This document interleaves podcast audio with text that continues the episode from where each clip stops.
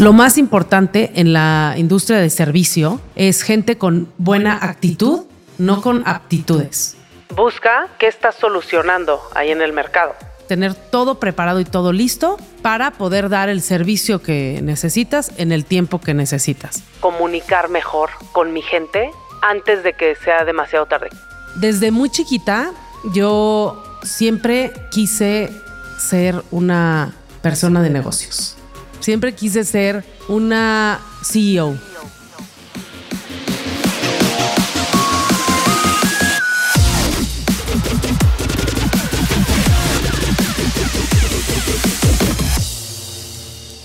Hola, hola, hola, soy tu host, Robbie J. Fry, y este es otro episodio of The Fry Show. Este podcast es una celebración de personas que no aceptan la vida tal como es.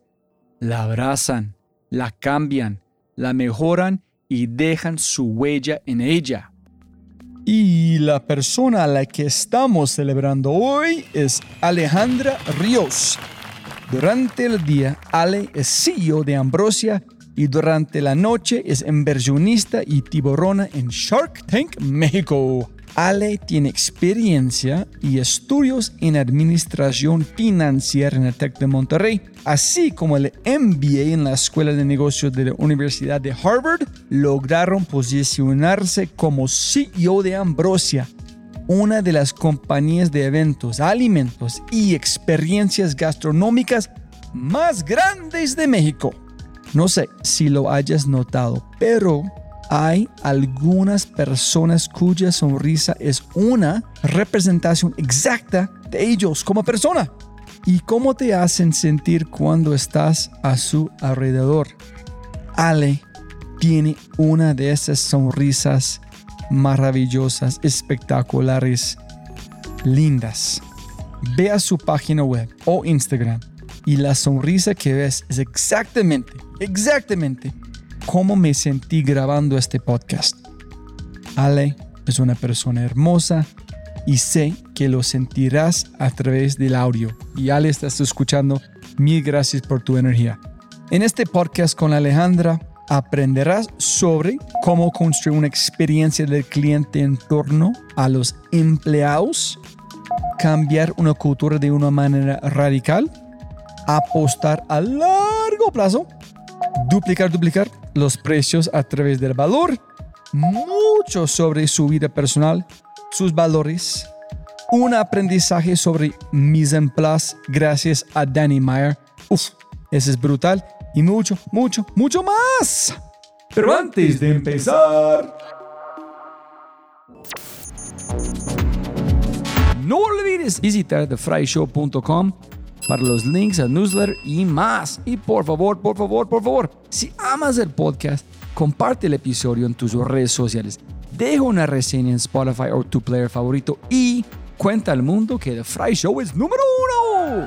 Y si no es así, castígame con tus comentarios para mejorar. Con ese dicho, te presento episodio 242 un círculo virtuoso de valores y hospitalidad con la tiburona de Shark Tank México y CEO de Ambrosia, la magnificante Ale Rius.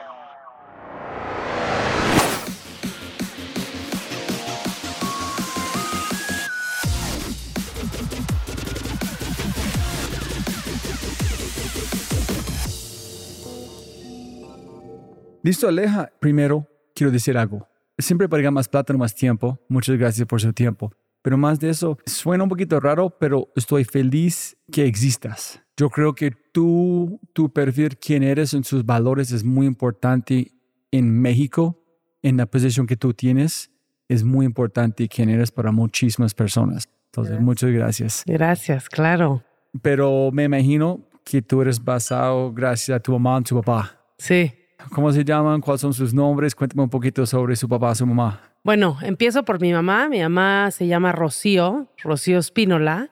Y la verdad es que para mí es lo máximo en el mundo, aunque yo creo que ella no se da cuenta, porque no la veo mucho. Por ejemplo, o sea, ahorita luego dice que este, mis hermanos viven en Canadá y luego dice que los ve más a ellos este, que a mí y eso que mi mamá vive aquí.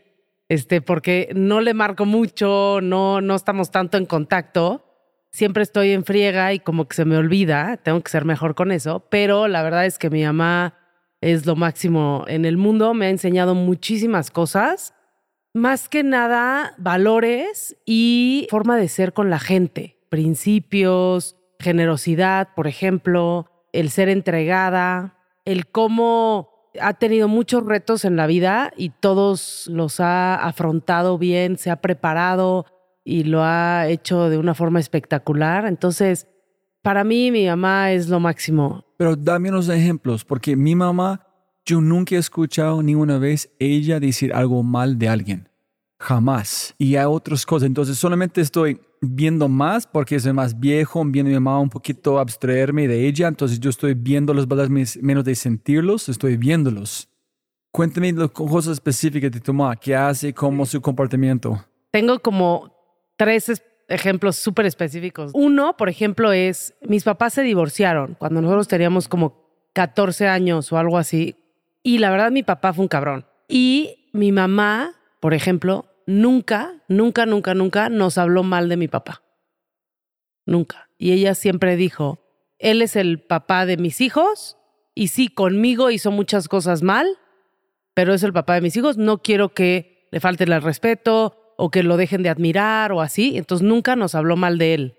Siempre mantuvo una relación muy cercana con él, por más difícil que haya sido para ella en esos momentos, pero fue muy cordial, mantuvo una relación muy cercana con él, que hizo que lo mantuviera en nuestras vidas, que lo siguiéramos viendo y queriendo y todo. Y este, por ejemplo, o sea, todos los miércoles después de divorciados y poquito tiempo después, mi papá seguía viniendo a cenar todos los miércoles a mi casa y mi mamá le hacía pizzas que le encantaban ya sabes, después de que mi papá fue un cabrón, le pintó el cuerno, se llevaban muy mal, se peleaban a cada rato, miles de cosas, y ella siempre fue súper buena, pensando siempre en sus hijos. Dejó de lado sus sentimientos, su dolor, su todo, pensando en sus hijos. Por ejemplo, otra cosa, cuando yo salí del closet con ella, cuando le dije que era gay. ¿En, qué, en cuánto, cuántos años tenía? Yo tenía 23 años.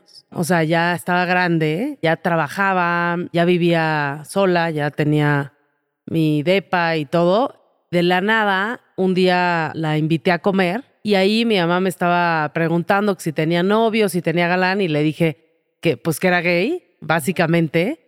Y se puso como, primero le entraron muchísimas dudas en su cabeza este, me empezó a preguntar muchas cosas muy bien, o sea, sin agredir, sin nada, o sea, empezó a preguntar y luego dijo, ya, se fue, tranquila, se fue, pero sí la noté como rattled, ¿no? Como en shock, pero dos o tres horas después me escribió un mensajito y me dijo, Ale, no te preocupes, vamos a estar muy bien, yo me voy a preparar, me voy a informar sobre este tema, no tengo ni idea de qué significa que te gusten las mujeres, de que seas gay, de todo el mundo este, lésbico, todo eso, o sea, pero yo me voy a informar, me voy a preparar y vamos a estar bien. Y por cierto, el domingo me gustaría invitarte a desayunar a ti y a Mercedes, mi esposa, para conocerla y, y platicar con ella. Y ya. Entonces, ese mismo día, aunque la saqué de su zona de confort, de su onda, este, no tenía ni idea ni nada, y le costó mucho trabajo, ella como que lo primero que dijo es, lo más importante aquí es que Al esté bien y que no perdamos esta relación. Y más bien, ella dijo, yo me voy a preparar, yo voy a leer, yo me voy a informar, yo voy a, yo voy a hacer. Tú no estás mal, ya sabes.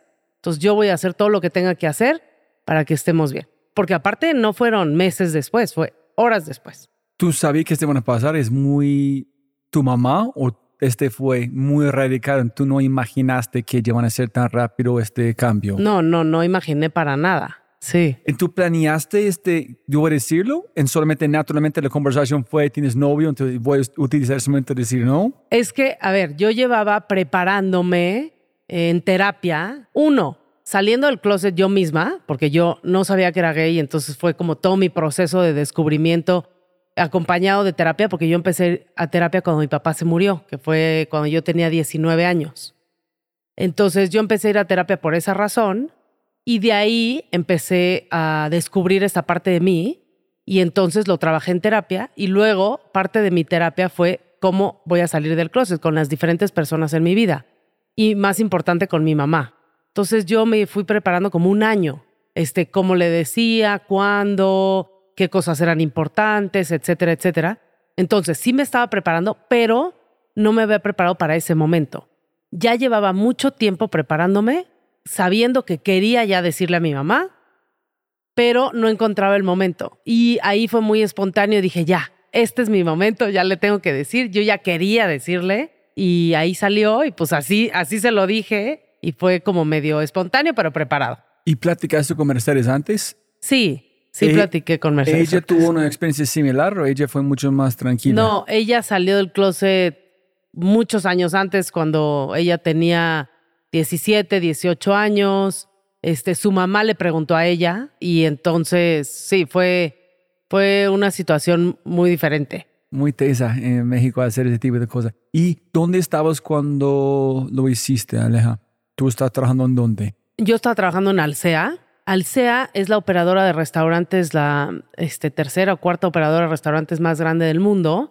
Es una empresa familiar que fue fundada por los hermanos Torrado y este, que empezaron con un Domino's Pizza en Tecamachalco, en una colonia aquí en, la Ciudad de México, y fueron creciendo y luego tuvieron otros partners que fueron uniendo este, sus franquicias de diferentes marcas y ahorita son los este, de los operadores más grandes del mundo de restaurantes.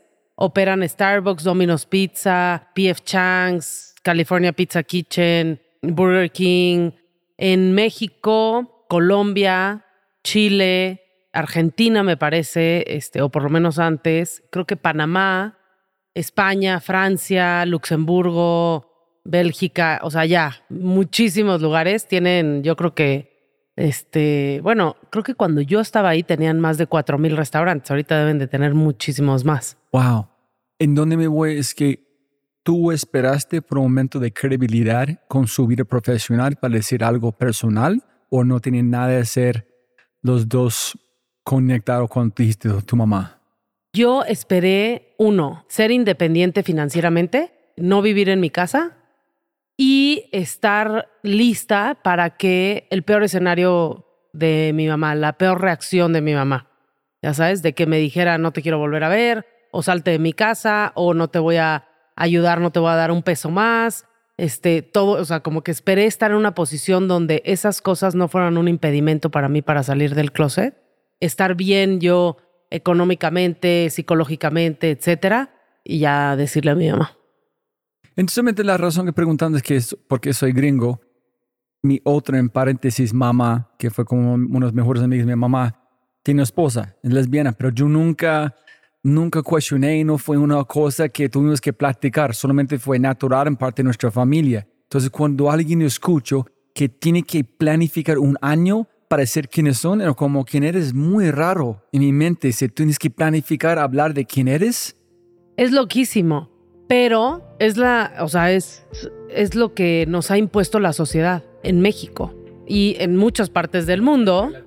También en Estados Unidos, creo que tú tuviste mucha suerte. Me encanta esto porque, por ejemplo, es lo que siempre he platicado o hemos platicado con mis hermanos, por ejemplo, ¿no? O sea, ellos tienen hijas tengo cinco sobrinas de parte de, mis hermanos y es padrísimo porque justamente es, yo soy la tía, Mercedes es mi esposa, tenemos una relación homosexual y no pasa nada, ya sabes, es una cosa más.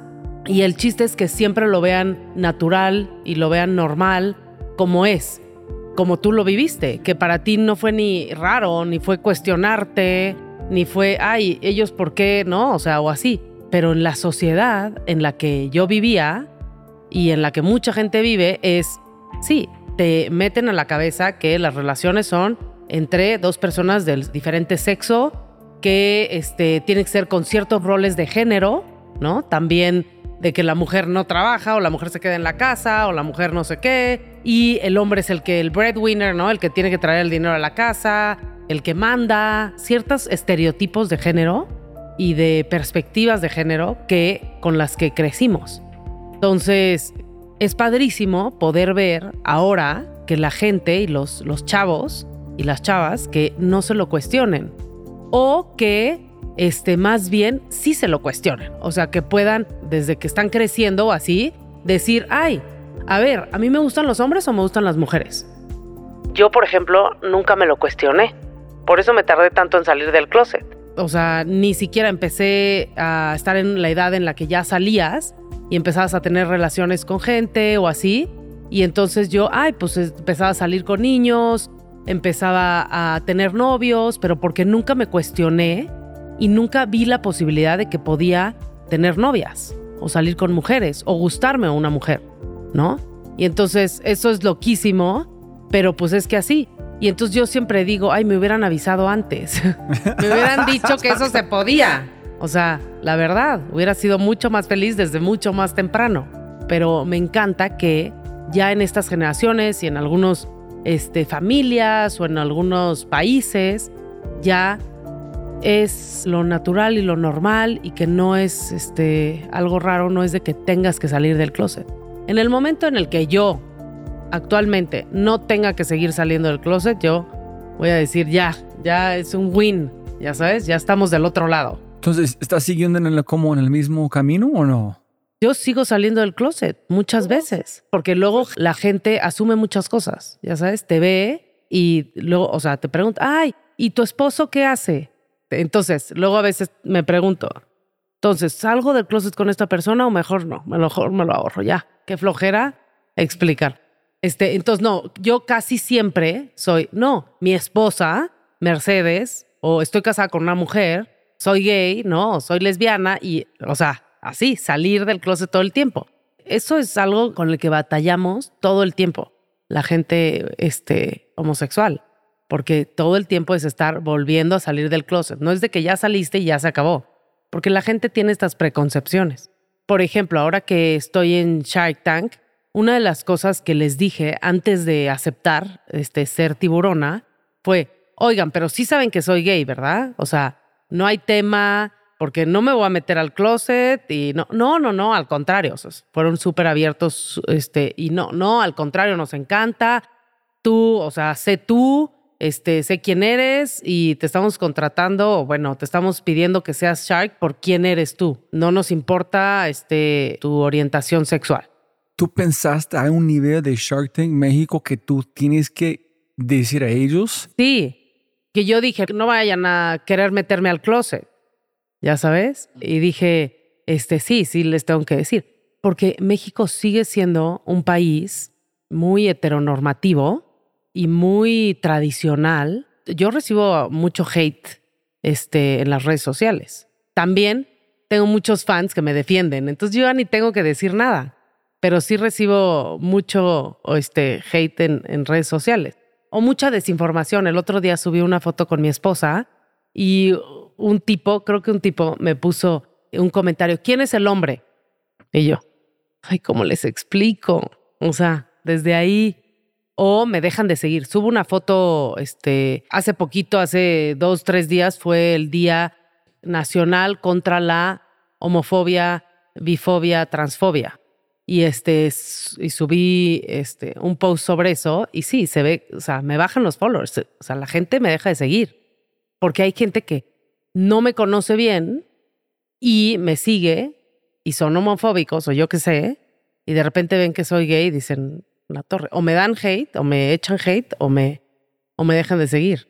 A mí me, se me resbala todo y yo me río y luego les contesto muy sarcásticamente, porque soy muy sarcástica, y ya, pero así de repente me ponen, el verdadero amor es entre un hombre y una mujer, o algo así, ya sabes. Y yo, ay no, o sea, y les contesto, ay no, pobre de ti, nunca lo vas a encontrar el verdadero amor o así, pero mm, es, es la sociedad en la que vivimos todavía. Hay muchos países todavía en el mundo donde el ser gay es ilegal, hay muchos donde está penado y hay muchos donde no es aceptado. Entonces, hay lugares donde todavía te pueden meter a la cárcel por ser gay o te pueden este, dar pena de muerte por cometer este, actos homosexuales. Es loquísimo. En cuando viví en San Francisco, voy al revés. Tuve que cuestionar que es al otro lado. ¿Tienes, ¿tienes esposa? Sabiendo que posiblemente es que tenía esposo o tenía novio. Es que allá fue tan normal en como traje un Apple con más de 500 personas. Es que nunca sabes. Entonces, siempre como es abierto, no es como. Pero normal. qué padre. Ojalá todos lados luego. sí, yo no así. sé. Ahí Sí, vamos, ahí vamos. Fue raro mover desde allá hasta Colombia. Fue como una transición fuerte cultural. A ver cómo hablar en nuestra tienda más de 38 idiomas, personas de todo el mundo. No sabes quién, no, nadie se importa. Solamente es la persona. y Tú no, no se importa si tiene novio o novia, nada. Es que hey, pues, de personas chéveres, buena onda, puede ser mi amigo. Entonces, ¿dónde arrancamos la historia? ¿De comida o de números? Como quieras. A ver, para mí, te voy a decir, mi verdadera pasión son los números. Ahora, me encanta la hospitalidad y la gastronomía. Pero si me dieras a escoger entre uno y otro y no pudiera hacer un trabajo en donde pudiera tener las dos cosas, yo creo que escogería las finanzas. Entonces, una pregunta muy importante. ¿Por qué en todas sus redes tú publicas sobre hospitalidad o cómo hacer, tomar decisiones? No sé si yo he visto unos pocos de números, pero ¿cuál es la parte de números que te, te gusta? No entiendo qué es, el, es las conexiones, es que tiene una, es verdad. Si tú lo haces, funciona, hay reglas, es una ciencia. ¿Qué te gustan los números tanto? Me encanta el tema de que es una ciencia, me encanta que soy muy buena en eso, en los números. Me encanta, me he dado cuenta que operar un negocio para mí es muy difícil porque no soy tan buena en eso. No soy tan buena operando. Me cuesta trabajo. ¿Qué hago? Me reúno con gente muy buena que me ayuda con esa parte. Pero yo operando un negocio me ha costado mucho trabajo. Me ha costado sudor, lágrimas, sangre, este, de todo. Los números se me dan muy fácil. O sea, es algo natural para mí, ya sabes. Ahora, en este negocio, que aparte la gastronomía es con lo que yo crecí toda mi vida, y ahora como CEO de Ambrosía, de la empresa de mi familia, yo puedo combinar las dos cosas, porque tengo toda la parte de gastronómica, de hospitalidad, de servicio al cliente, que la conozco, vivo con ella, la hago muy bien, pero no, digamos que me considero a veces como medio perdida, así de, "Ah, ¿y ahora cómo le hago esto? Así, me- como que me pierdo, ya sabes. En los números siempre estoy como un shark in the water, ya sabes. Lo hago bien, este, sé qué hacer, sé cómo hacerlo. Es más individual el trabajo financiero, siento. Y yo soy un poco, aunque no pareces, soy un poco introvertida. ¿Pero te gusta sentirte cómoda o te gusta sentirte que me gusta nadar, no estoy en mi naturaleza? ¿O es de sentirte cómoda, no incómoda? A mí me gusta sentirme más cómoda, pero no le tengo miedo a sentirme incómoda. Por eso hago, por eso hago lo que hago. Nada más que me cuesta trabajo. Ya sabes, tengo que, o sea, echarle muchas más ganas, tengo que estar mucho más metida, concentrada. Es mucho más energía de mi parte, que lo agradezco porque así sigo creciendo y sigo aprendiendo. ¿Por qué decidiste entonces con Ambrosia y no seguir investment banking o el CFO de una empresa gigante o ese tipo de cosas? Y otro interesante es Juan Manuel Barrientos, dijo un chef en Colombia, dijo, si tú quieres ser el mejor chef, no debes estudiar cómo, cómo ser cocinero, debes estudiar números. Entonces, este es porque todas las empresas de restaurantes no mueren por mal comida, mueren porque gente no entiende negocios, no entiende cómo manejar números. Entonces, si quieres ser mejor chef, estudiar arquitectura. Mejor en administración, estudiar eh, psicología. Porque todo el mundo está estudiando la misma cosa. Entonces tienes que encontrar algo que nadie más tiene en combinarlos para ser mejor. Entonces, ¿por qué decidiste del mundo de hospitalidad, la empresa de la familia, en no sé, números 100%? Dos razones. Una, desde muy chiquita yo siempre quise ser una persona de negocios. Siempre quise ser una CEO, digamos, una directora. O sea, yo veía a mi papá y me emocionaba mucho y, o sea, lo admiraba muchísimo y quería ser como él. Entonces, en la parte este, profesional.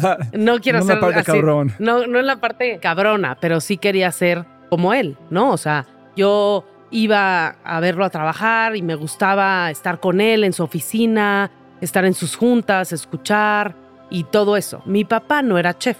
Mi papá eh, no estudió gastronomía, él estudió administración, pero lo corrieron de muchas escuelas y acabó siendo emprendedor con un, em- un emprendimiento de alimentos y de ahí le encantaba la gastronomía y de ahí fue creciendo y creció todo su negocio. Pero yo más bien veía y decía, quiero ser como él, ¿no? En esa parte. ¿Eso qué significaba? También después dije, me encanta la gastronomía, yo quiero ser chef. Entonces, ya cuando crecí un poquito dije, quiero ser chef. Y después me di cuenta, cuando estaba en la preparatoria, high school, que realmente lo que me apasionaban eran los números, los negocios. Entonces regresé desde más chiquita. Y entonces yo siempre quise llevar la empresa de mi familia. Ese era mi meta, mi goal, o sea, ser la CEO de Ambrosía. No ser chef, pero sí llevar el negocio de mi familia, que está construido con mucho amor, con mucha pasión, con mucho coraje y quería yo poder seguir esos pasos y crecerlo y hacerlo mejor. Entonces, el negocio de mi familia está en la industria de la hospitalidad.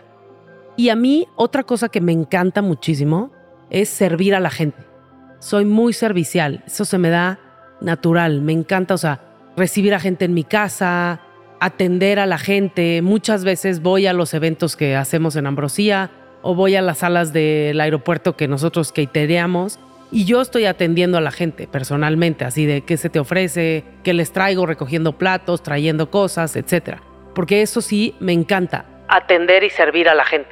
Y entonces vi en Ambrosía una forma de combinar esas dos cosas que me gustan. Ahora, para eso yo quise prepararme. Y entonces dije, no quiero entrar a la empresa de mi familia nada más porque estoy en el cap table. Y entonces dije, bueno, me quiero preparar, quiero legitimizarme, quiero tener una buena reputación para que la gente diga, ok, Ale sí tiene razón de estar aquí, ¿no? Porque tiene esta trayectoria y tiene esta experiencia y es igual o mejor que cualquier persona que podríamos contratar a este nivel. Entonces, empecé en investment banking por azares del destino, pero cuando estaba ahí me fascinó toda la parte de inversiones, toda la parte de modelos, toda la parte de evaluar números, evaluar empresas, todo eso. Pero cuando estaba ahí me di cuenta, esto no me va a llevar a mi meta, que es ser la CEO de Ambrosía. Entonces, después de dos años, dije, no, necesito transicionar a una empresa de hospitalidad donde yo pueda aprender cómo se maneja una empresa. Y entonces fue que busqué trabajo de regreso, porque ya había estado de becaria, pero busqué trabajo en Alsea. ¿Por qué? Porque es una empresa familiar, es una empresa en la industria de la hospitalidad, pero busqué trabajo en el área de finanzas, porque yo quería ver qué hacía el CEO, qué hace un director de una empresa así, qué hace día a día, en qué se fija, qué ve, qué analiza, cómo lidera a la gente, etc. Entonces me metí al CEA a trabajar y estuve en finanzas corporativas, aunque acabé haciendo M&A ahí también. M&A, finanzas corporativas, o sea, otra vez muy financiero, pero dentro de una empresa de hospitalidad. Aunque, o sea, me gustó mucho y aprendí mucho, pero seguía en la parte muy financiera.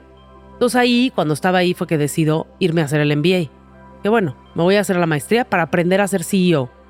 Quiero saber qué hace un director de recursos humanos, qué tengo que tomar en cuenta en términos de marketing, de liderar un negocio, de negociaciones, de operaciones, etcétera, etcétera. Y entonces, literal, en mi MBA tomé todas esas clases que me ayudaran a completar mi experiencia y no fuera solo financiera. Y ya cuando estaba lista, ya dije, ya quiero regresar al negocio. Ahora sí, quiero ir a pedir trabajo, porque ni siquiera regresar, porque no había estado. Quiero ir a pedir trabajo a Ambrosía. Y ya. Pedir trabajo en su empresa familiar. ¿Tú siempre fuiste así, tan yo sé que voy a hacer A, B, C, D, E, F en cumplirlo? Ahorita ya no, porque como ya cumplí, ya no sé ni qué estoy haciendo y ya no sé cuál es mi next step y ya estoy en, en la locura, pero, pero sí. Hay un libro muy, muy lindo, se llama Range, ¿no? Como que Goldstein es apellido, creo, voy a matarlo, pero sobre, él dijo, hay dos tipos de personas. Yo soy al revés de vos. Hay gente que saben que quieren hacer en ellos como un láser a una dirección. Y hay otra gente que es como pinball. Voy para aquí, voy para aquí, voy para aquí, diciendo no me gusta, no me gusta, hasta llegar a un punto. Entonces tú eres la persona que es este, en voy a lograrlo, en hiciste, Sí. de la mejor forma posible, como una máquina. Como una máquina, sí. Sí, y porque Ambrosia no tuya, arrancar su propia empresa con tu estilo, con tu gastronomía, con tu hospitalidad, Sí, no me considero una buena emprendedora. pero has intentado, en tú sabes de verdad, con sí, datos. y lo he fracasado. Ah, He intentado emprender dentro de Ambrosia. Antes de que yo fuera CEO, hice este, varios emprendimientos dentro de la empresa y no, fracasé brutalmente. Me he dado cuenta que no me gusta operar. Es que no sé cómo explicarlo, no, pero es diferente. No me gusta contra yo no soy buena. Es que cómo es ser buena en algo que no me gusta. No- Exacto. No, hay- no es que para mí no hay diferencia. Si no te gusta, no puedes ser bueno. Porque no le echas ganas, porque no está tu corazón ahí, porque cuando hay una piedrita en el camino, te desmotivas y también no soy tan creativa. Entonces, a mí nunca se me ocurrió yo emprender un nuevo negocio y de decir, no, yo más bien lo que quise es, voy, quiero hacer este y quiero mejorarlo. Y eso sí sé cómo mejorarlo sé cómo crecerlo, sé cómo este, hacer mejores prácticas, sé cómo hacerlo más rentable, sé cómo tener una mejor cultura organizacional, sé cómo lograr todo eso. Pero emprender así de cero, no, aparte hasta miedo me da. Siempre también digo que soy mucho mejor inversionista que emprendedora. Yo creo que pocas personas son conscientes de, de decir, como, no sé. Yo creo que yo puedo hacer todo. Entonces yo, no, yo digo, este es que quiero hacer. Y yo sabía, si yo quiero dedicarme allá, voy a hacer bien, pero no quiero hacerlo. Pero nunca he pensado. mm, Es que cuando pregunto, es como un growth mindset o la, si pregunta a la persona, ¿sabes cómo tocar piano? No, no soy buen músico. Pero ¿cuántas veces has, has practicado piano? Nunca.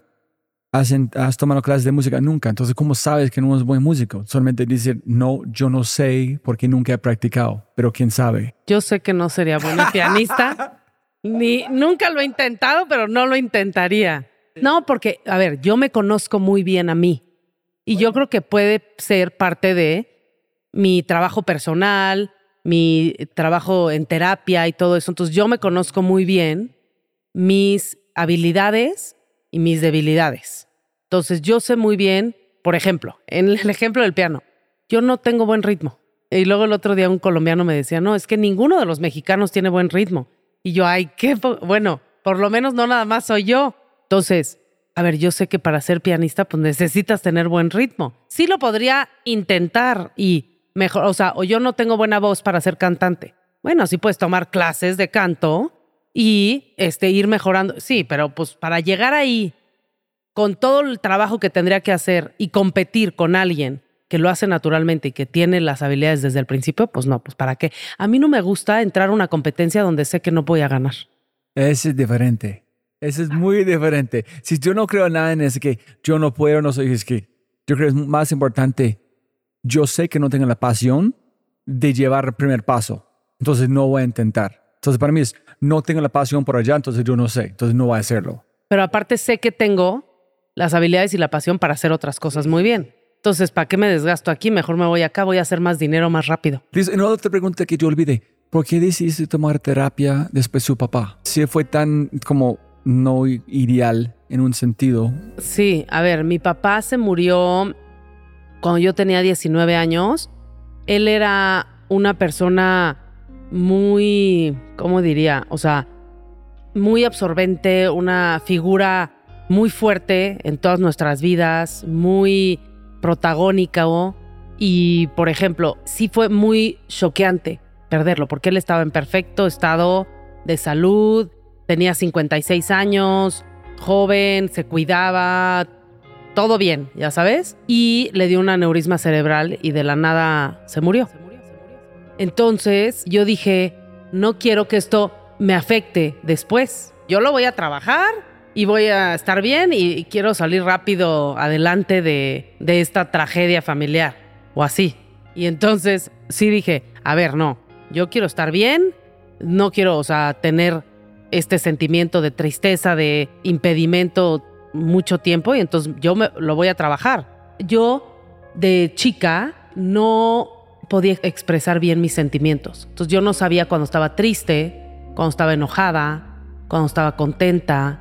O sea, no te lo podía decir así tan fácil, explícito. Entonces cuando se murió mi papá, yo luego, luego me cerré mucho y fue muy metódica y me puse en modo respuesta y en modo como rescate, ¿no? Y entonces yo empecé a, hacer con todo lo que tenía que hacer para apoyar a mi abuelita, por ejemplo, a mis hermanos que estaban muy tristes. Entonces como que me puse en modo ejecutivo, ¿ya sabes? Y dije, no, esto no está bien porque entonces no voy a trabajar mis traumas, mis sentimientos. Entonces me metí a terapia para trabajar eso y que luego no fuera un tema de que este, tuviera ahí un trauma que no me dejara ser feliz. No fue nada de sufrimiento, fue 100% en protegerme en mi futuro para yo poder mover en la vida más rápida, no estar estancada aquí. Escuchándote decir, fue de sufrimiento porque nada cuadra. No dijo algo muy lindo su papá, le dijo especial en YouTube. Fuiste y dice, yo quiero empleo, tú sabías, yo quiero ser CEO, mire todo lo que yo he hecho, estoy lista o no. Sí, así. Le hice una presentación a mis hermanos con números, con plan. Y yo no fui a pedir el trabajo de CEO, fui a pedir el trabajo de directora de una unidad de negocio. Entonces, hace cuenta que en Ambrosía teníamos tres o cuatro unidades de negocio, diferentes business lines. Y había una que era la legacy, es los eventos, catering, que con lo que empezamos y es el cash cow, digamos lo que, donde hacemos dinero. Pero, ¿por qué es cash cow? ¿Catering es muy rentable en números de márgenes en todo el mundo de hospitalidad o tu negocio de...? En general, sí es un negocio, no tiene un margen tan alto, pero sí es un negocio muy noble que si lo haces bien y que si haces muchos eventos, nosotros hacemos muchos eventos, tienes un ingreso bastante bueno con márgenes buenos. Porque es logísticamente muy complicada. Eso sí, es muy desgastante pero es un buen negocio. Ok, listo, ok. Entonces este negocio es uno. Entonces, este negocio y ese negocio grande y así dije, este, no. Luego había otro que era la escuela de gastronomía, que realmente ese negocio pues no dejaba mucho dinero, era muy chiquito, no veía yo cómo crecerlo, hasta veía yo, no sé si deberíamos de cerrarlo porque no deja casi dinero, perdía dinero cada año, era más como beneficencia, teníamos muchas becas y así, entonces esa era la escuela de gastronomía y como que yo no veía cómo crecerlo. Y había otro negocio que era food service, que era todo el tema de los aeropuertos, catering en aeropuertos. Nosotros operamos los salones VIP de Aeroméxico, HCBC y Mastercard en el aeropuerto de la Ciudad de México. Ah, ok, como si Copa, ellos tienen su propia empresa o ellos contratan gente como Contratan gente como ah, nosotros. Yo, pensé que fue propia. Oh, No, porque pues en realidad las aerolíneas pues se dedican a su negocio. Entonces, lo vi y dije, este de negocio está muy olvidado, se puede crecer mucho, podemos hacer grandes cosas, nadie lo pela, no va a ser tema de que yo llegue y lo agarre y así. Entonces yo llegué a pedir trabajo de decirles, yo quiero llevar este negocio. Todo lo que no sea eventos o escuela, déjenmelo a mí. ¿En este fue qué? ¿Específicamente aeropuertos o otro también? Nada más había aeropuertos en ese entonces. ¿Cómo se llama esta línea de negocio? ¿Tiene un nombre? Ahorita este, le llamo food service. Entonces, catering y food service. Food service es más ongoing, entonces recurring, y catering es events, ¿no? One shot. ¿Y tú hiciste el análisis antes cuando tú sabías que yo voy aquí o tú has hecho o viste los números por toda su vida o tú hiciste... Okay. Vi toda mi vida porque algo que sí hacía yo en Ambrosía desde que se murió mi papá eran los números. Yo llevaba las finanzas. Ok, eso no fue parte del plan A, B, C, D, este fue una constante. Fue una constante y entonces cuando ya quería yo entrar dije, ok, ¿qué hago? Ok, yo quiero entrar aquí y déjenme hacer esto. Y entonces pedí trabajo para eso. Y ya que me dieron trabajo para eso, lo hice bien, lo crecí, lo mejoré, abrí otras líneas de negocio, empezamos a hacer, por ejemplo, vi que teníamos una panadería muy buena en Ambrosía y que nada más nos daba servicio a nosotros. Pero en las temporadas altas no nos daba abasto el pan y contratábamos o comprábamos pan de terceros para las temporadas altas que teníamos en Ambrosía. Y dije, ¿por qué estamos comprándole pan a otros? Y cuando vi las opciones de pan que había allá afuera, lo caro que era, lo malo que era, todo eso, dije, mejor yo voy a poner la panadería y voy a venderle a terceros. Y entonces armé la panadería, una panadería artesanal, pero a gran escala, que daba servicio a otras personas y entonces salí a vender pan. Amplié toda la parte de food service y empecé a ver cafeterías corporativas también, porque vi una similitud con lo que hacíamos en los airport lounges, de decir, bueno, esto al final es un servicio de alimentos como en un salón VIP, a lo mejor hay otras personas, bueno, sí, comedores corporativos, pero yo dije, no quiero ir a ese porque son negocios de márgenes muy, muy chiquitos. Entonces, sí, ese tipo de cosas, pero para los ejecutivos de las empresas, que todos, todas las empresas casi muy, muy grandes tienen comedores para sus directores. Y entonces dije, bueno, voy a hacer eso y empecé a ampliar y, crecer en eso. ¿Cómo es no es creativo? ¿Cómo buscar, eh, mira, ¿por qué estamos comprando pan? ¿Qué tal si armamos nuestro propio pan, pero a tu calidad, en vendemos a otros, en mostrar cómo es es creatividad? Siempre pienso, es que yo no soy una persona creativa. Pero ¿cuál es creatividad menos de buscar cómo encontrar problemas en un buscar una forma de cómo solucionarlos? Sí, tienes razón. Mira, chance sí. Sí, claro. Solamente es tu forma de creatividad con números. ¿Dónde está la oportunidad? ¿Dónde está el mercado? En aquí es. Claro, tienes razón. No con la creatividad como la pienso yo de forma tradicional, ¿no? Sí, como yo creo que es un gran problema que los emprendedores o muchas personas creen que la creatividad es, armar soluciones creativas. Cuando el mercado dicen todo, si tú no entiendes el mercado vas a morir. So, escucha el mercado, en el jazz donde aplica su creatividad, pero si tratan de forzar la creatividad no es creatividad, porque nadie va a comprar. ¿Dónde es el valor? Un negocio inventado alucinante, pero sin compradores, ¿esa es creatividad o es solamente una idea que es un fracaso? Pero no sé. No, y tienes toda la razón eso le digo también a muchos emprendedores, o sea, siempre primero busca qué estás solucionando ahí en el mercado.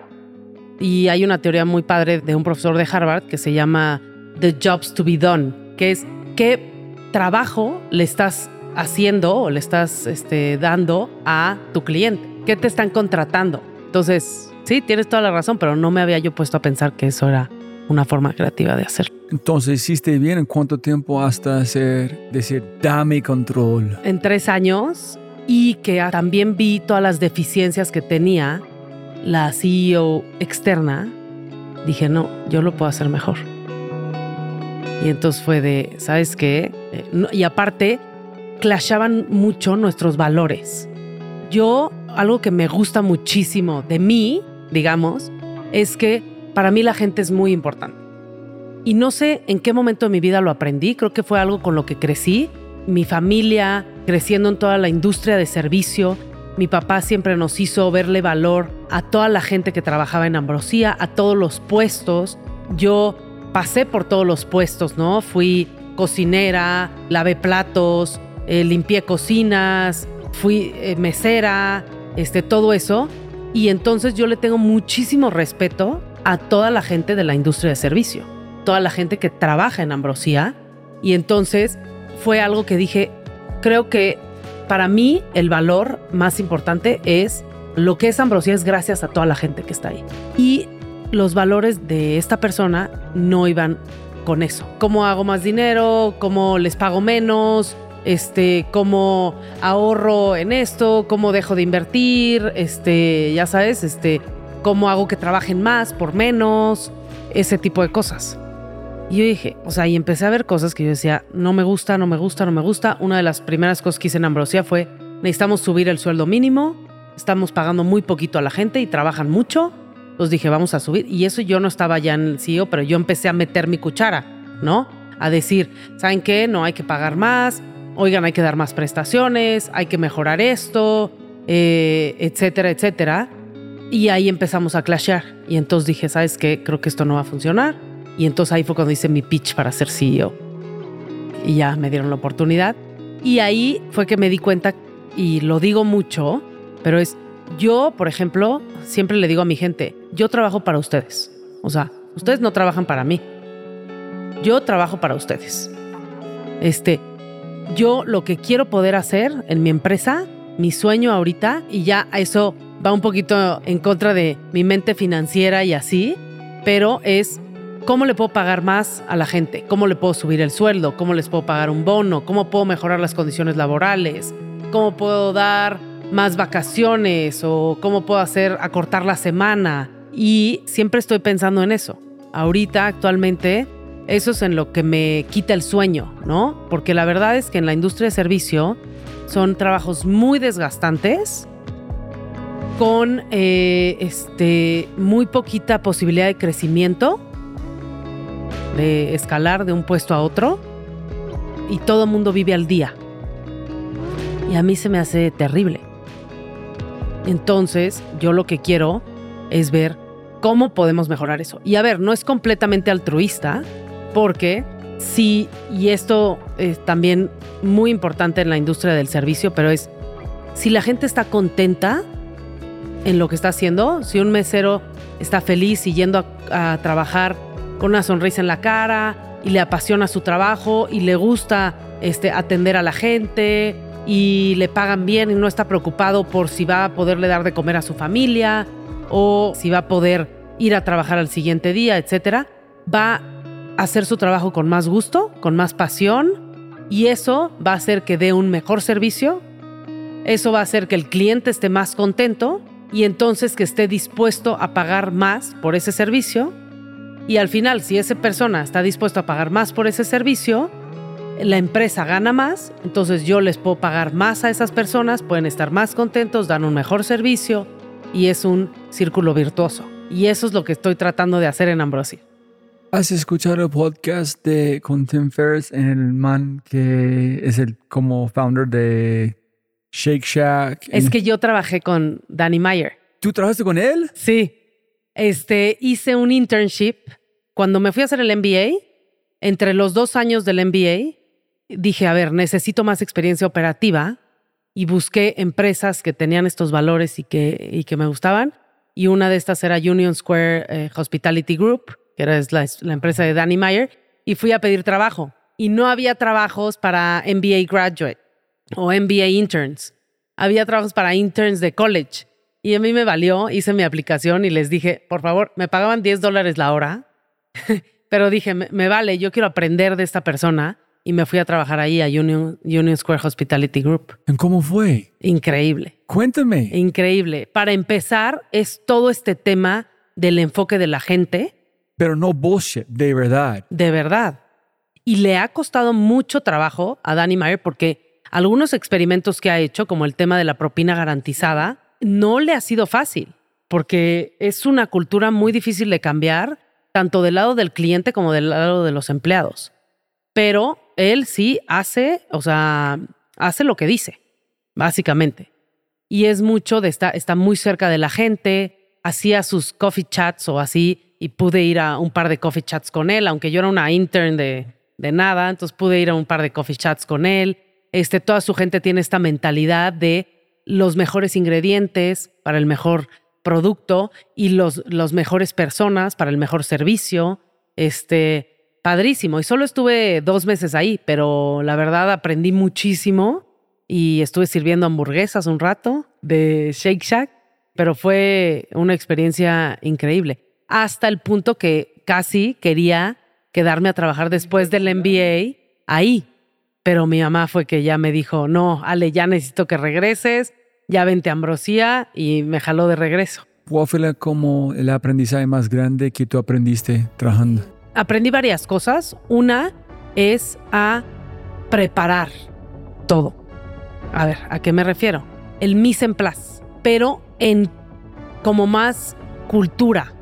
El mise en place es lo que se hace en un restaurante o en un negocio de gastronomía que se prepara todo antes de iniciar el servicio y abrir la cortina. Entonces, ¿qué significa que se prepara todo? Entonces, si tienes unos chilaquiles en el, en el menú, tienes que, antes de abrir, tienes que tener todo listo. Enfrente de ti, en la cocina, tienes que tener los totopos ya horneados o fritos. Tienes que tener la cebolla picada. Tienes que tener el queso desmenuzado. La salsa ya preparada y caliente.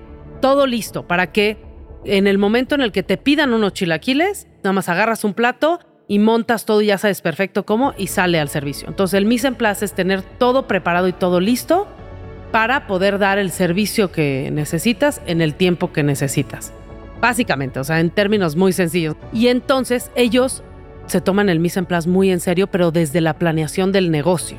Entonces, por ejemplo, si íbamos a abrir, porque yo estaba, estuve en varias áreas, pero si íbamos a abrir una sucursal de pizza en el parque para la temporada de los teatros en Nueva York, era el layout de la tienda, todo tenía que estar súper planeado, dónde va a estar el queso, dónde va a estar la salsa de tomate, dónde va a estar la masa de la pizza, dónde va a estar todo, dónde va a estar la persona, cómo se va a mover, qué refrigerador necesito, qué cuchara, qué...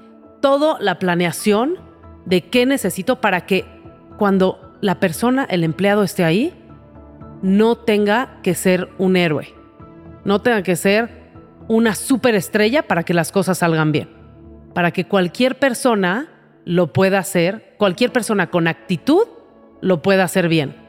Y después lo vi también en una clase en Harvard. Lo más importante, y es lo que yo trato de, buscar siempre en Ambrosía, es lo más importante en la industria de servicio es gente con buena actitud, no con aptitudes. Entonces, la actitud es mil veces más importante que la, aptitud. La aptitud se aprende, tú le puedes enseñar a la gente a cocinar, pero la sonrisa en la cara no se la puedes poner. Entonces, de hecho, hay un caso muy padre y es una maestra de Harvard que se llama Frances Frey, no sé si has escuchado de ella. Es increíble, tiene un libro que se llama Uncommon Service, que este, algo de lo que dice, y también hay otro libro que me encanta mucho que es The Good Job Strategy, es cómo le haces para que no necesites, no te bases nada más en estrellitas que van a solucionar todo, como las personas que tengo aquí ahorita, sino más bien diseñas el servicio para que cualquier persona con buena actitud lo pueda aprender y lo pueda hacer bien, porque es mucho más difícil replicar un buen servicio si no está bien diseñado. ¿Por qué? Hace cuenta. Si tú no tienes puesto tu mise en place perfecto, con un mise en place así, cualquiera puede hacer unos chilaquiles bien, ¿estás de acuerdo? Nada más les enseñas, tiene que estar la, la salsa bien caliente, la tienes que probar antes, tiene que estar de esta forma, tienes que seguir esta receta, todo. Y si sigues esta receta y montas el plato como esta foto, lo vas a hacer bien. Es mucho más fácil enseñar eso que si imagínate que le pides unos chilaquiles a una persona que no tiene nada preparado, no le has enseñado bien cómo hacer, y si te toca un super chef en la cocina que sabe perfecto cocinar y es rápido y tiene todas las aptitudes, pues te va a sacar unos buenos chilaquiles. Pero si esa persona ese día le duele la cabeza o no viene con este, el buen mindset o está preocupado por otras cosas o no tiene esas capacidades, los chilaquiles no te van a salir bien. Porque si tú le dices, ok, no tienes nada preparado, pero te pido unos chilaquiles, entonces en ese momento tienes que freír los totopos, cortarlos, freírlos, preparar la salsa, desmenuzar el queso, batir la crema, cortar la cebolla, etcétera, y todo tiene que ser rápido, ¿cómo van a salir tus chilaquiles? Terribles. Si es que, o tienes que tener puras estrellitas que lo pueden hacer bien. Pero aparte esas estrellitas se cansan. No puedes enfocarte nada más. Entonces el chiste es diseñar un servicio para que lo pueda hacer cualquiera que tenga una buena actitud. Y entonces en ese momento cambias y contratas a la gente por actitud y no por aptitud. Y el servicio va a mejorar muchísimo. Es como una estructura muy antifrágil, ¿no? How would this be if it was easy? Que todo está en perfecto, las cosas que tenemos control, controlamos. Las cosas no, dejamos permitir orgánicamente construir. Sí. Y a ver, no es nada más tan sencillo como el mise en place. Se tiene que diseñar toda la experiencia para que sea fácil, como te lo acabo de describir. Por ejemplo, en un restaurante, Shake Shack lo hace mucho, ¿no? O In and Out, por ejemplo, lo hace muchísimo. Fíjate, ellos tienen esta mentalidad de, en el menú de In and Out, ¿qué tienen? tres cosas. Una hamburguesa que puede ser doble o sencilla, papas que pueden ser con queso o no, pero nada más. Y la salsita y malteadas. Y ya, ¿qué haces ahí? Si, a ver, a diferencia de McDonald's, por ejemplo, tiene un menú gigantesco. ¿Estás de acuerdo? Tiene hamburguesas, pero nuggets, hamburguesa de pollo, hamburguesa vegana, este, tiene ensaladas, tiene, o sea, miles de cosas.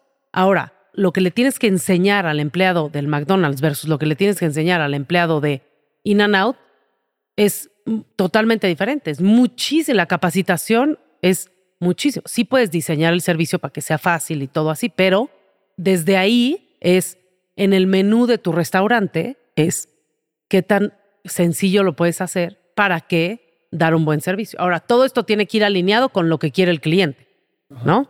Y con la oferta de servicio. ¿Cuál es tu job to be done en ese sentido? Pero, estoy faltando un, un punto. Para mí eso es muy obvio, en un sentido, pero ¿cuál fue el hallazgo que fue tan importante? Porque suena normal, si necesitas todo controlado, todo impecable, experiencia, es porque Dani, el propósito de todo esto fue brindar mejor valor al cliente en cómo hacerlo de esta forma, entonces esta fue una solución para su valor, que es el cliente, porque McDonald's no hace. Y es como in and out, es con los ingredientes, la experiencia y sus valores. Entonces, ¿qué necesito entender es qué viste que fue tan especial en este sistema que tú dices, wow, eso es increíble. ¿Sí me entendés? Sí, el enfoque al servicio al cliente, el enfoque al servicio al cliente y el enfoque a los empleados. Siempre. O sea, eso es lo que yo vi que era lo más importante. Que para Dani lo más importante era que el cliente estuviera contento y que el empleado estuviera contento, para que el cliente estuviera contento. Eso fue lo que yo aprendí ahí. Suena muy obvio, pero no es así. O sea, hay muchos lugares donde más bien el enfoque es en la rentabilidad. ¿Cómo hago más dinero? Con Dani es la consecuencia, no la razón principal. Un mensaje rápido de nuestro startup quinto y de regreso al programa. Un anuncio especial. Sí, sí, sí, sí. Hemos lanzado un nuevo podcast y se llama Matamos Preguntas. Una o un invitado espectacular. Una pregunta y una conversación llevada hasta el final. Para matar la pregunta, hablemos de todo. Temas como innovación, emprendimiento, liderazgo, growth, ciberseguridad, agilidad, experiencia del cliente y mucho más. Con cada invitado o invitada hacemos una inmersión profunda en una pregunta y luego la editamos a menos de 18 minutos de perfección. Tu contenido corto de alta calidad y alta frecuencia para mejorar tu vida. Encuéntranos en tu player favorito como Matamos Preguntas y empieza tu recarga cognitiva.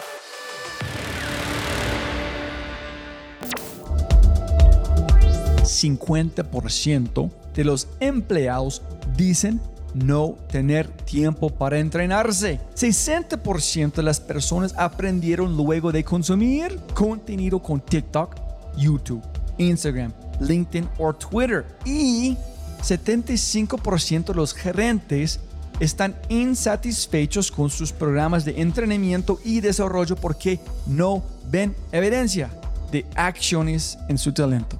Por eso creamos quinto, cambio de compartimiento en tu empresa con evidencia en menos de 30 días.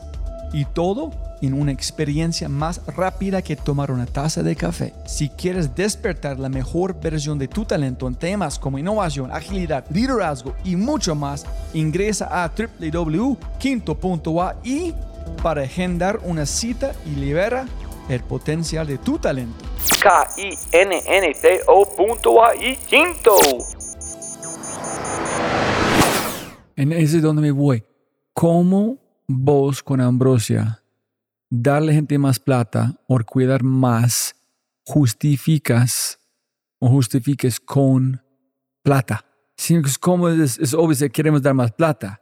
Ok, si vamos a perder plata, ¿dónde vamos a ganar más plata? ¿En cómo vamos a ganar más plata sin quitar nuestros valores?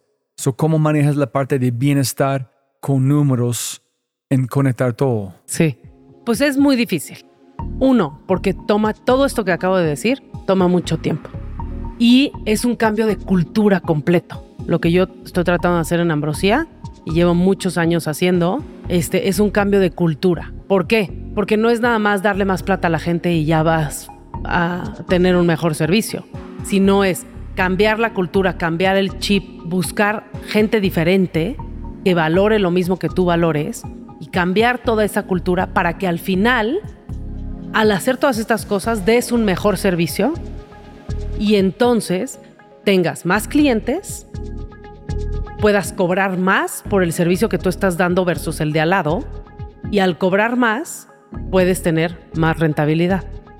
Entonces es un win-win literal, pero no es tan fácil. no, suena sencillo, pero estoy tratando de cuánto demora, cómo sabes, cuándo está funcionando, cuánta plata pierdes en, tratando de construirlo. Pierdes mucha, yo llevo mucha plata perdida, pero y luego me agarró la pandemia a la mitad. Y los aeropuertos y, y los aeropuertos y este los eventos, todo se fue a la fregada. Y entonces yo con mi filosofía de voy a pagarle más a la gente y van a ser más felices y, y todo, y de repente la pandemia y así perdiendo dinero a lo tonto, pero porque estoy comprometida con esto. Yo sé que esto es la forma de cambiarlo. Nada más que sí toma tiempo. Es un cambio de cultura. Todo el tiempo estar haciendo este cambio. Buscar a la gente correcta que del leadership team, que crea en esto que yo quiero y que realmente lo viva. Y ya que logremos, uno, tener a mejor gente, ¿ok? Que la gente esté más contenta, que la gente dé un mejor servicio, que ahorita ya estoy en esto, la gente ya está dando un mejor servicio entonces ya subir precios, que justo estoy en esto, ¿ok? Y luego demostrarle al cliente que conmigo pagan más, pero les va mejor. O sea, tienen un mejor servicio. Justo estoy en esta parte. Y entonces ahí ya empezar a ver un return on the investment. Pero llevo tres años. Ahorita ya estoy viendo mejores resultados. Un ejemplo así súper claro. El otro día hice un análisis con mi director comercial y estamos ahorita ya teniendo más ventas que en 2019, pero con la mitad de eventos. Mi ticket promedio está casi al doble, si no es que más. Entonces estoy haciendo mejores eventos, cobrados mejor, pero ganando ahorita lo mismo, porque no he subido los ingresos, pero ya estoy haciendo menos eventos mejor cobrado porque vos puedes justificarlo con la calidad de experiencia. Paga mucho, ¿no? Cuando tienen experiencia. Mira, me quiero preguntarte algo. Nosotros enviamos nuestro startup pequeño micro audios a gente a través de WhatsApp, empresas grandes. Y una cosa es, ok, pero está en WhatsApp. La gente van a compartir con quieren. Ellos em, hablamos mucho de proteger, bla, bla, bla, cómo hacerlo.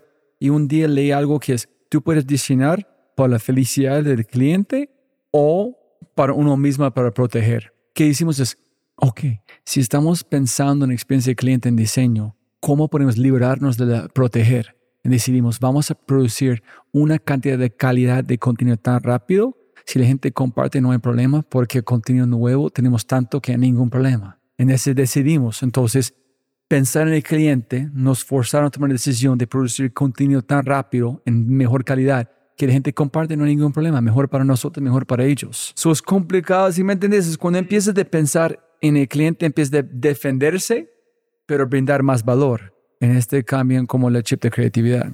A ver, es que lo que mencionas de protegerme, protegerme, esa era la forma que antes hacíamos negocios. ¿Ya sabes? Era, por ejemplo, antes en restaurantes, ibas a un restaurante, no te dejaban tomarle foto al platillo. Mi papá, que siempre íbamos a restaurantes en Europa o así para para conocer, para que luego él pudiera venir y replicar en eventos o así, siempre íbamos y nos hacía tomar fotos a nosotros, porque a nosotras no nos regañaban, éramos chiquitas, tenemos siete años o así. Y entonces, a ver, Ale, tómale la foto. Y entonces tenías que sacar la cámara así eh, a escondidas y tomarle una foto y porque te regañaban. No te dejaban tomarle foto al platillo. Es que te vas a robar la receta, la vas a copiar y entonces, pero ¿y qué tal cómo ha cambiado ahora? Al contrario, los chefs quieren que le tomes foto al platillo y lo subas y, los tagues, ¿no? Pero era, sí ha evolucionado mucho la forma de hacer negocios y el chiste es que como empresas evolucionemos también, en todos los sentidos, ¿no? ¿Tú tratas de emular qué aprendiste con Dani o algo algo que es 100% Ambrosia que combina muchas cosas. ¿Cuáles son los valores de experiencia o todo? Sí, yo trato de, más bien, jalo experiencias de muchos lugares y eso es lo que estoy tratando de hacer. Con una cosa en mente muy específica, que es el de que cómo hacerle para darle más bienestar a mis empleados, porque creo firmemente que eso me va a traer beneficios en el servicio. Y entonces, algunas cosas que he hecho. Por ejemplo, una cosa muy específica que implementé es el hecho de tener más diversidad en la plantilla de meseros. Antes no teníamos mujeres, eran puros hombres, meseros. Y entonces yo dije, a ver, no creo que esto sea bueno porque no aprendemos, porque no aprendemos de, los demás, de la diversidad, porque estamos discriminando, porque no va con nuestros valores y porque al final el chiste es complementar habilidades que puede tener una mujer versus un hombre por su género o por su educación o por sus este, valores, ¿no? Y entonces algo que hice muy marcado es dejar de contratar por género en Ambrosía, en todos los puestos. Antes contrataban, no contrataban meseras. Básicamente este, dije, no vamos a volver a contratar por género en ningún puesto. Y cada vez que entra una nueva generación de empleados grande, hablo con ellos y también en los estudiantes de gastronomía y trato de decir, a ver, vean, hay mucha diversidad en, este salón. Fomentar mucho el respeto y el bienestar de la gente entre, entre ellos, entre compañeros, porque también es una industria muy agresiva, competitiva, cutthroat, ¿no? O sea, hablo mucho con la gente de cómo tienen que trabajar en equipo, tienen que estar haciendo colaboración, el que si alguien hace algo mal le afecta a todos y a todas las familias, ¿no? Y entonces es mucho de cultura, valores, trabajo en equipo, servicio al cliente, o sea, eso de conversaciones y aportar diversidad es algo que he hecho mucho, mucho, mucho en Ambrosia. ¿Haces talleres? ¿Haces como coaching? ¿Cómo empiezas a enseñar menos de hablar? ¿Cómo implementas? Voy a trabajo con la gente. O sea, estoy con la ah, gente. Con role modeling. Sí. Estoy con la gente, voy, hago el trabajo con ellos, o sea, conocer qué implica ese trabajo que están haciendo para poder también exigirles o no exigirles, ¿no? También eso para mí es súper importante. Implementé el tema de trabajo por objetivos, que en Ambrosía teníamos una cultura muy de estructurada y tradicional. Era, si tus horarios es de 9 a 7, tienes que estar aquí de 9 a 7 y casi casi que no te puedes ir si no ha terminado tu horario, etcétera, etcétera. Muy anticuado, digamos. Y entonces es más bien trabajar por objetivos. Es, a ver, yo necesito esto de ti. Una vez que tú lo tengas, yo ya, cómo lo hagas y dónde y cómo y cuándo, está bien pero yo necesito que me entregues esto. Y ya tú decide. Y entonces ha generado una cultura mucho de accountability en la empresa, hasta con mis mandos altos y medios, de la gente trabaja mucho, pero porque quiere lograr los objetivos, porque está comprometido con la empresa, no nada más porque tiene que hacerlo, ya sabes, porque tiene que estar ahí.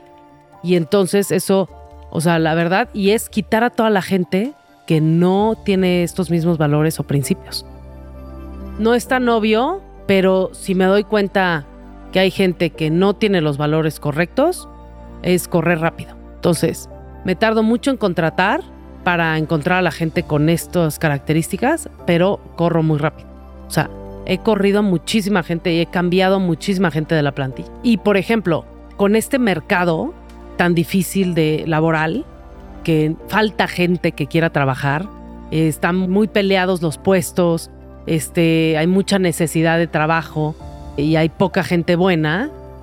La verdad es que muchas veces, y justo lo platicaba con mi equipo del aeropuerto esta semana, de que, o sea, es que este es malo, pero no lo quiero quitar porque no tengo otros candidatos. No hay tanta gente, o sea, y no quiero quedarme porque entonces voy a estar corriendo, ¿no? O sea, si quito a estos cinco personas que son malas, pues luego, o sea, voy a estar corriendo, voy a estar como loco, no voy a poder dar un buen servicio, mi cliente va, a quejarse o así. Entonces, no, me voy a esperar, me voy a esperar. Y yo eso digo, no, porque toda la gente nueva que contratamos, que sí trae los valores y todo, llega y se encuentra con este clash de culturas y con esta gente mala. Y dos cosas, o se van o se contaminan y se vuelven malos. Y entonces lo que digo es, y ese ha sido un reto súper complicado para mí porque trato de meter gente nueva, pero no lo estoy metiendo al suficiente ritmo tan rápido como para que ya logre ese cambio de cultura en ciertos partes de mi organización para cambiar el promedio. Y entonces tengo la gente mala, todavía, ya sabes. Y entonces ya dije, es que si no, no te fuerzas. Entonces, tienes que quitar. Si ves a alguien que robó una propina o que se robó algo o que le habló mal a sus compañeros o que no está siguiendo estos valores, quítalo. No, es que me voy a quedar sin gente. No me importa. Quítalo. Y también eso nos va a forzar a contratar más rápido, a buscar gente debajo de las piedras. Ya sabes. Pero ese es un problema que tengo ahorita, por ejemplo, que me está costando mucho trabajo. ¿Has pensado en escribir un libro sobre todos los aprendizajes del mundo de hospitalidad? Para... No, no, no. Primero tengo que resolverlos. Tengo todavía muchos retos. Estoy como a la mitad. Estoy como en el camino. Ya ¿Hace sabes. cuánto arrancaste? Eh, llevo tres años de CEO. Ah, yo pensé que tenía mucho más. Tres años de CEO. Eso es casi nada. Nada. Y luego la pandemia. Ah, so tú tienes más o menos un año de trabajo que tú puedes utilizar de verdad. Sí. O sea, tres años y un año de data points. Sí. Entonces, no, todavía me falta muchísimo y todavía me sigo equivocando mucho. Hay muchas cosas que quiero hacer que no he podido hacer por falta de tiempo, por falta de energía. ¿Y cómo puedes priorizar tu tiempo? ¿Cómo haces? ¿Es una estructura? ¿Qué haces? Ay, lo hago muy mal. Muy mal. Soy muy mala priorizando. Normalmente lo que hago es este tratar de voy apagando fuegos, que eso no está bien, pero voy más bien en donde más me necesitan, es ahí donde ahorita está mi tiempo. Y así no debería de ser, porque entonces descuido otras cosas, ya sabes.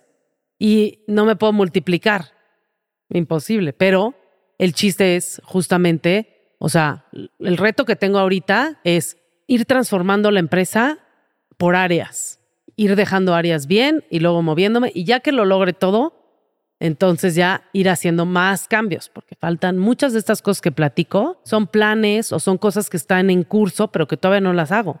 Qué camello. Qué lindo el reto. ¿Tienes un eh, buen equipo de soporte? Me ha costado mucho trabajo eso también. O sea, he pasado, por ejemplo, para encontrar buenas manos derechas de operaciones, buenos COOs, en los últimos cuatro años, antes de que estuviera de CEO y todavía ya después, he tenido como tres o cuatro directores de operaciones. Ya ahorita, ya estoy feliz. Ya tengo dos, una directora de operaciones que hace excelentemente bien lo de eventos y que me captó la cultura, los valores de Ambrosía y a lo que quiero lograr, este, y lo está haciendo maravillosamente bien. Y tengo un director de operaciones para toda la parte de food service que fue creciendo en Ambrosía y que ha hecho un excelente trabajo y que ya me entendió los valores, la cultura y lo que quiero lograr. Y entonces ya lo está haciendo. Pero ya pasé por cinco o cuatro, que fue difícil porque aparte cada uno como un año, o sea, le di tiempo porque estaba yo, no, a ver si sí, sí lo va a lograr, a ver, lo voy a enderezar por este camino, va a hacer esto, va a hacer el otro y de repente me di cuenta, no, está haciendo más daño del bien, se está, no, no está jalando, tras, tengo que quitar, ya sabes. Entonces, mi equipo directivo también he pasado por muchos cambios, pero ahorita ya estoy en un muy buen lugar, pero es que es muy difícil encontrar. En hospitalidad aún más, pocas personas entienden. Hay un nivel visceral y cubrimos mucho. Antes de últimas preguntas, ¿hay uno que te quieres mencionar que debemos platicar que es muy especial? La de la muerte de mi papá un poco el hecho de que, a ver, mi papá tenía una empresa y era muy enfocada en él. Todo vivía en su cabeza. Todo lo hacía él. Tenía gente a su cargo, pero muy desorganizado. No tenía gobierno corporativo, por ejemplo. No, no tenía nada estructurado realmente. Y era una empresa que donde él era el foco, el, sol, ¿no? Y entonces cuando él se muere deja la empresa sin cabeza. Y fue muy complicado porque una empresa en la que ninguno de nosotros trabajábamos, mi mamá ya divorciada no trabajaba con él, y donde la gente conocía a Ambrosía por Guillermo Ríos, no al revés, ya sabes. Y entonces fue de, ¿y ahora qué hacemos? ¿Cómo se hace? Y mucho tiempo estuvimos, mi mamá muy preocupada de decir, es que las empresas familiares cuando se muere el fundador mueren a los tres años, no sobreviven. El 95% de las empresas familiares que se muere el fundador no sobrevive después de este, tres años. Quiebra o cierra ¿no? Y entonces eso era mucho en la mente de lo que teníamos. Entonces fue transformar absolutamente toda la, la empresa, eh, cerrar varias unidades de negocio y organizar y tratar de entender dónde estaban todas las cosas, cómo estaba todo organizado. Entonces fue muy complicado, pero sí. No, y de hecho mucha gente pensó, no, ya se murió Guillermo Ríos, ya se acabó Ambrosía. Y mucha gente todavía, ah, sigue Ambrosía, yo pensé que ya no existía. O sea, porque era muy ligado una cosa con la otra. Pero va muy bien. Y lo que yo he tratado de hacer es que esta empresa no sea mía, ni de mi familia, sea de todos. Chévere, listo. Ese es uno. ¿Qué tratamos otro? Que no cubrimos o pasamos encima. Nada más la parte de en qué momento me metí a Shark Tank. Me faltó decir que una de las razones por las que yo decidí aceptar estar en Shark Tank fue para visibilizar a la comunidad gay y a las mujeres inversionistas. ¿En cómo llegaron a vos? Me contactaron por dos amigos en común, eh, les pidieron referencias, o sea, se fue una Shark que había estado mucho tiempo en el programa y querían a otra mujer, pero con otro perfil. Y entonces gente le, le dio mi nombre a la productora, a Kiren, y ella dijo, ah, bueno, pásenme su teléfono, y me habló, me entrevistó, me entrevistó todo el equipo de contenidos, y fue que me escogieron. Yo estaba en shock, yo así de, están seguros que me quieren a mí, pero yo no soy tan, o sea, yo no hago tanto inversiones, este, VC, o sea, sí había hecho algo de VC, algo de ángel inversionista, pero no muchas cosas. Este, pero bueno. ¿Qué tal? ¿Es una buena experiencia? ¿Te gusta? Increíble. La verdad es que sí ha sido una experiencia súper divertida que me dio mucha energía porque uno, estar en contacto con emprendedores, que me encanta, a conocerlos, a aprender de ellos, a saber qué es lo que se está moviendo en el mundo emprendedor y mucho contacto con el mundo financiero otra vez, de inversión, ya sabes, de lana, de dinero, de números. De ver, escuchar números en tiempo real, en ese no cuadra porque esto, ¿cuál porcentaje? Exacto, de estar del lado de inversionista. Soy muy numérica y también busco mucho si realmente les apasiona lo que están haciendo. ¿Y cuál es tu shark o tu compañero o compañero favorito?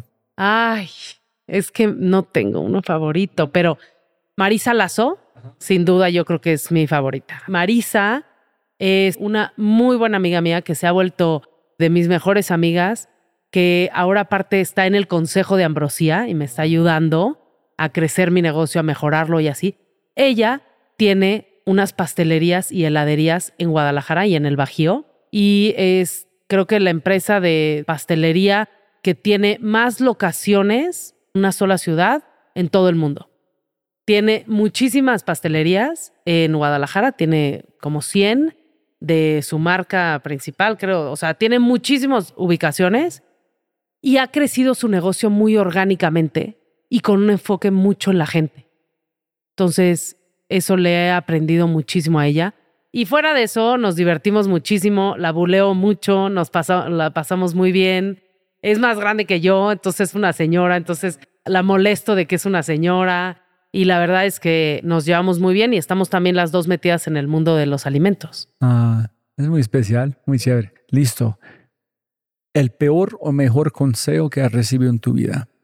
El mejor consejo es que todo pasa en la vida, porque me ha ayudado mucho en momentos difíciles, pero buenos también, eh, felices y difíciles y todo, porque es aprovechar el momento, básicamente, vivir en el momento y no angustiarte tanto cuando estás pasando por momentos difíciles o momentos tristes, saber también que esos van a pasar. Y este me lo dijeron cuando se murió mi papá. Y dije, pues sí, ¿verdad? O sea, en ese momento yo estaba muy en el hoyo, muy metida así en la tragedia.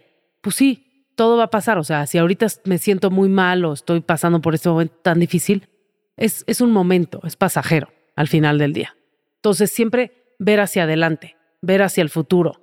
Y también, si estás por ejemplo, o sea, pasando por un momento increíble, disfrutarlo, estar en el momento, aprovecharlo, porque también los momentos buenos pasan. Eso es complicado. Yo creo que mi papá dijo una vez que es, hay un gran problema cuando van en vacaciones o algo porque están pensando que tienen que volver a trabajo, están pensando en otra cosa, como hay un, hay un koan, o no sé si es un koan o algo, pero no es un koan, pero es Cuando la gente está caminando, están pensando en correr. En cuando están corriendo, están pensando en comer. En cuando estás comiendo, estás pensando en caminar. Que tú siempre estás pensando en algo que no estás haciendo. Y así, pues no disfrutas nada. Ajá. No disfrutas ni la comida, ni la corrida, ni la caminada. Cuando caminas, caminas. Cuando corres, corres. Y cuando comes, comes. Y no haces nada más, pero es duro. ¿Y el peor? El peor, me dijo una vez un ex jefe mío, que dejara ambrosía, que ahí no, no estaba bien invertido mi tiempo, que yo estaba para hacer otras cosas, o sea, que podía aprovechar mejor mi experiencia, mi conocimiento, mi tiempo en otros lados. Lo escuché y dije, ¿qué onda? Este, ¿Tendrá razón? ¿No tendrá razón? Le hablé a un amigo, le dije, me acaban de decir esto, o sea, ¿tú qué opinas? No sé qué, y así. Y luego dije, no, no, no mames, no tienen ni idea. O sea, es cero que ver. Yo le voy a dedicar, lo voy a hacer, lo voy a hacer bien y voy a estar muy contenta y voy a crecer este negocio y, lo voy a aprovechar. Súper. ¿Cuál es un problema o un hábito que tú estás tratando de construir en este momento? Sí, lo que estoy tratando de hacer es de poder sentarme a trabajar o a pensar o a ser estratégica sin un deadline o sin un, una razón específica. O sea, después de la pandemia se cuenta que me cambió todo mi forma de hacer las cosas, de trabajar y así. Y ahorita, si no tengo una junta o no tengo un deadline o no tengo un esto, no me puedo concentrar, no me puedo sentar a, a hacer cosas nuevas, a hacer planes estratégicos, a pensar en soluciones, o sea, sí, este, porque no tengo la paciencia, me desespero o me aburro o me canso. Y entonces, ¿cómo puedo trabajar sin que tenga que tener una junta, una reunión, un Zoom? O sea, si no, como que hago otras cosas. Si no tengo un deadline o así, no me pongo a, a trabajar. Y eso es parte, creo que porque la razón es porque estoy muy cansada actualmente, porque estoy haciendo muchas cosas. Entonces estoy muy cansada y si no tengo algo que me obligue a trabajar, este, mi energía se va a los suelos y más bien descanso o pienso en otra cosa o me relajo o este, me distraigo con algo más. Pero tú estás haciendo algo porque tu mente va a empezar a trabajar en otras cosas. Van a trabajar, pero a través del, del vacío, no a través... Pero es que tengo tantas cosas que tengo que hacer en mi negocio que no puedo no hacer, tengo que hacerlas, pero no, no me da ahorita la energía y el tiempo, la energía para hacerlo. ¿Tú no sufres de, de no tener problemas con burnout o algo así, con toda la responsabilidad? Pues es que no sé. Yo, ¿Cómo se sabe eso? ¿Hay un diagnóstico? Hasta que, no hasta que pegas el piso, si pucha, cuentas la historia en un podcast, pero cuando estás en mitad de, La próxima vez que me invites, esa va a ser la historia. Listo, la hoja de la venganza. Y la última, última. ¿Cuál es el mejor feedback que has recibido que actualmente aplicas? A ver, definitivamente es el hecho de comunicar mejor con mi gente antes de que sea demasiado tarde. Cuando a lo mejor no están yendo por el camino adecuado, de en lugar de yo tirar la toalla, porque hay veces que yo digo, no, esta persona, alguien que me reporta, ya vi que no lo está haciendo bien, ya en lugar de tomarme el tiempo de justamente darle el feedback y todo eso, hay veces que tiro la toalla. Y sí me lo dijo una persona que estuvo trabajando conmigo, me dijo, es que Ale, te faltó comunicarme mejor las cosas, darme el feedback, decirme si lo estaba haciendo bien o mal, qué necesitabas de mí para que yo pudiera cambiarlo. En cambio, yo vi Sí le dije varias veces feedback, pero no le di tanto, ya vi que ya no lo estaba siguiendo y mejor tiré la toalla. Abandoné, ya sabes, el barco. Y más bien, él me dijo, este, si hubiera necesitado que me comunicaras mejor lo que estabas pensando o lo que no estaba yo cumpliendo de tus expectativas.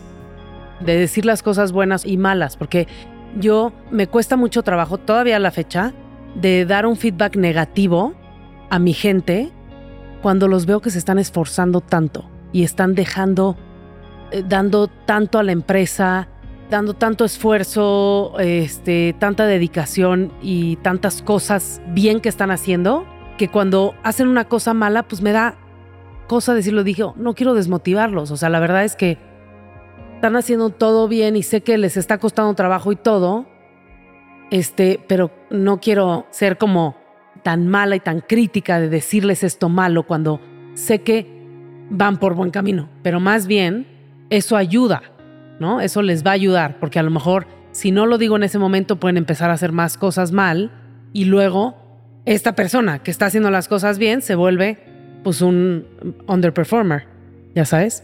Y entonces, pero me da cosa, me da pena decirlo porque se están esforzando y están haciendo muchas otras cosas bien. Listo. Y la última, ¿tienes libros que quiero recomendar?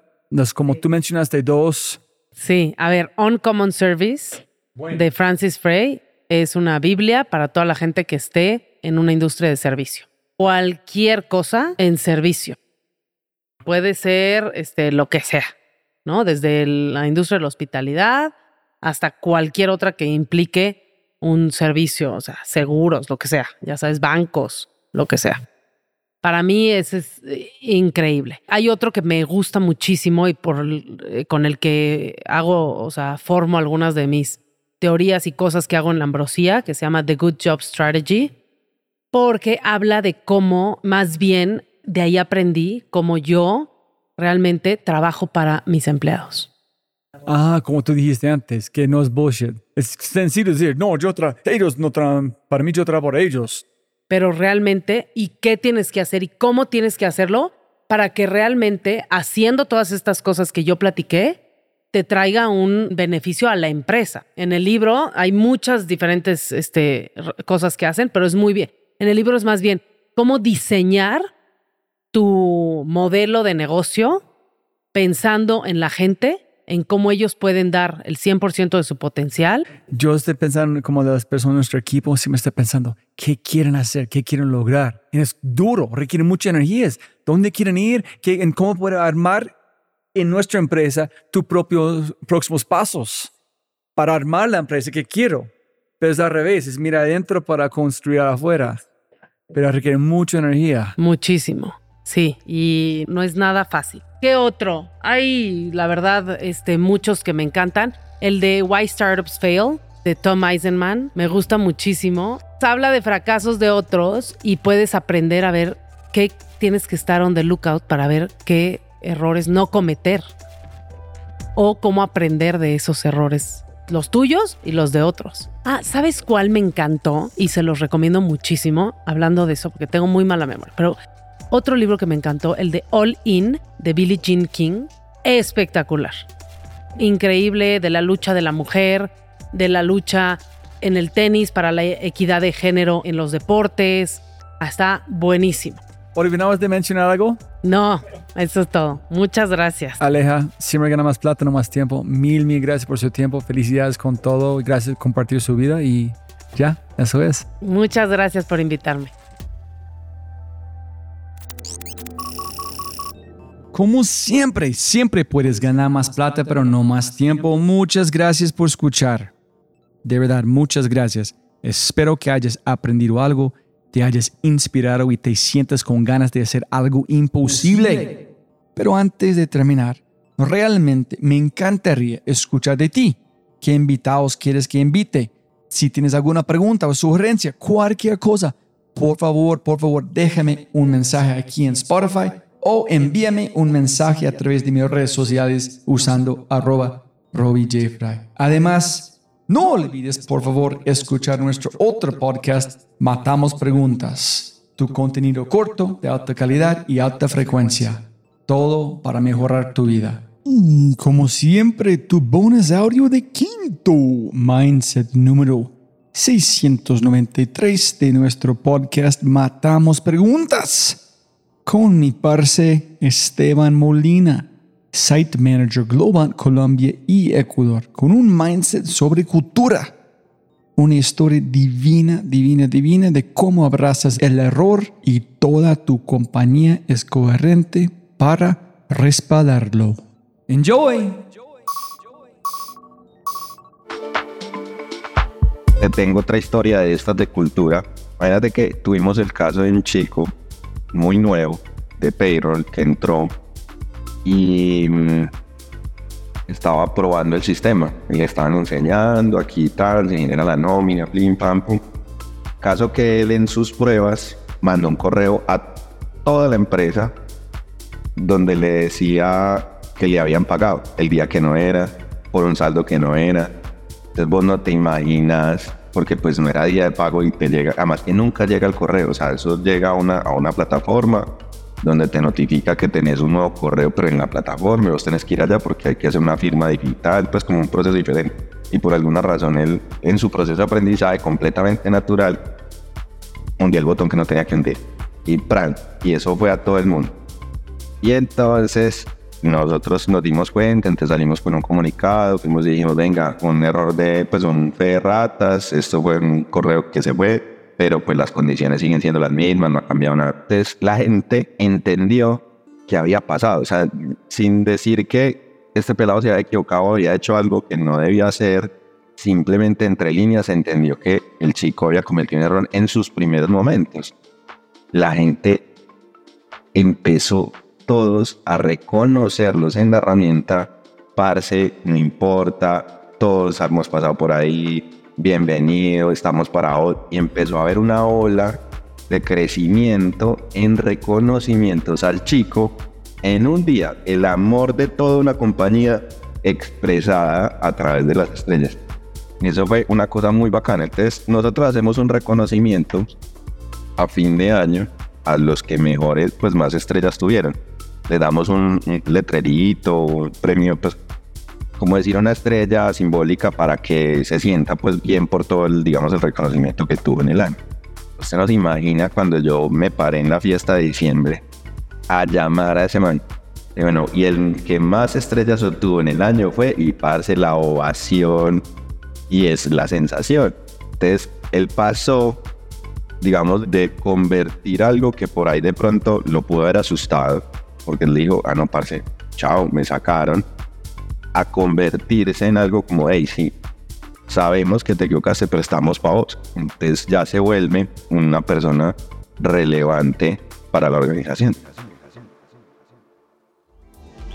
Si disfrutaste este podcast, mira lo que las empresas están haciendo para llevar a su talento a tomar acciones pequeñas y obtener resultados grandes. Únete al Mindset Revolution Ingresa a www.quinto.ai para probar Quinto gratis por una semana. Quinto.ai www.kinnto.ai Quinto. Siempre puedes ganar más plata, pero no más tiempo. Chau, chau, chau, chau.